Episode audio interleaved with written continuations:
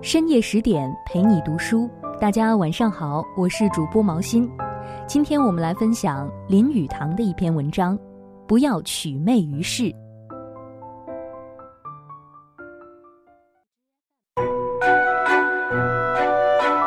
社会十大俗气：一、腰有十文钱必振衣作响；二、美与人言必谈及贵妻；三、遇美人必急所登床；四、见到问路之人必作傲睨之态；五、与朋友相聚便喋喋高吟其酸腐诗文；六、头以花白却喜唱艳曲；七。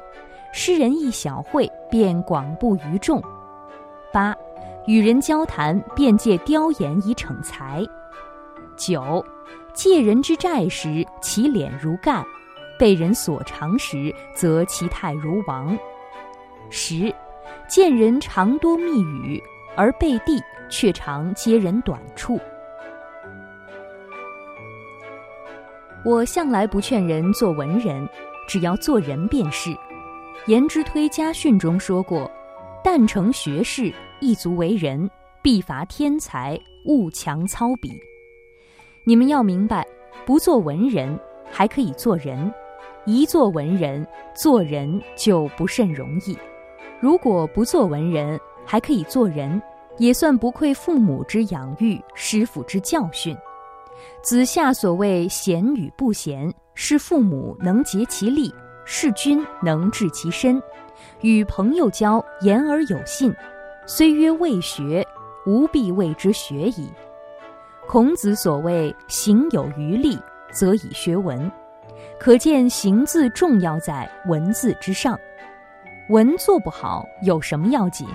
人却不可不做好。我想行字是第一，文字在其次。行如吃饭。文如吃点心，单吃点心不吃饭是不行的。现代人的毛病就是把点心当饭吃。文章非常庄重，而行为非常幽默。中国的幽默大家不是苏东坡，不是袁中郎，不是东方朔，而是把一切国事当儿戏，把官厅当家祠，一为两可，昏昏明明生子生孙。度此一生的人，我主张应当反过来，做人应该规矩一点，而行文不妨放一些。你能一天苦干，能认真办铁路、火车开准时刻，或认真办小学，叫学生得十亿。到了晚上看看小书，国不会亡的。就是看梅兰芳、杨小楼，甚至到跳舞场拥舞女，国也不会亡。文学不应该过于严肃枯燥，过于严肃无味，人家就看不下去。因为文学像点心，不妨精雅一点，技巧一点，做人道理却应该认清。但是在下还有一句话，我劝诸位不要做文人，因为做文人非遭同行臭骂不可。但是有人性好文学，总要调弄文墨。既做文人而不预备成为文妓，就只有一道，就是带一点丈夫气，说自己胸中的话，不要取媚于世，这样身份自会高。要有点胆量，读书己见，不随波逐流，就是文人的身份。所言是真知灼见的话，所见是高人一等之理，所写是优美动人的文。独往独来，存真保诚，有气骨，有实践，有操守，这样的文人是做得的。袁中郎说得好：“物之传者，必以智。智就是诚实，不空疏，有自己的见地。这是由思与学练来的。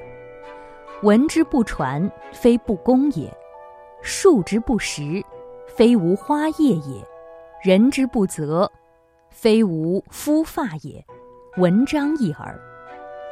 一人必有一人忠实的思想骨干，文学辞藻都是于事。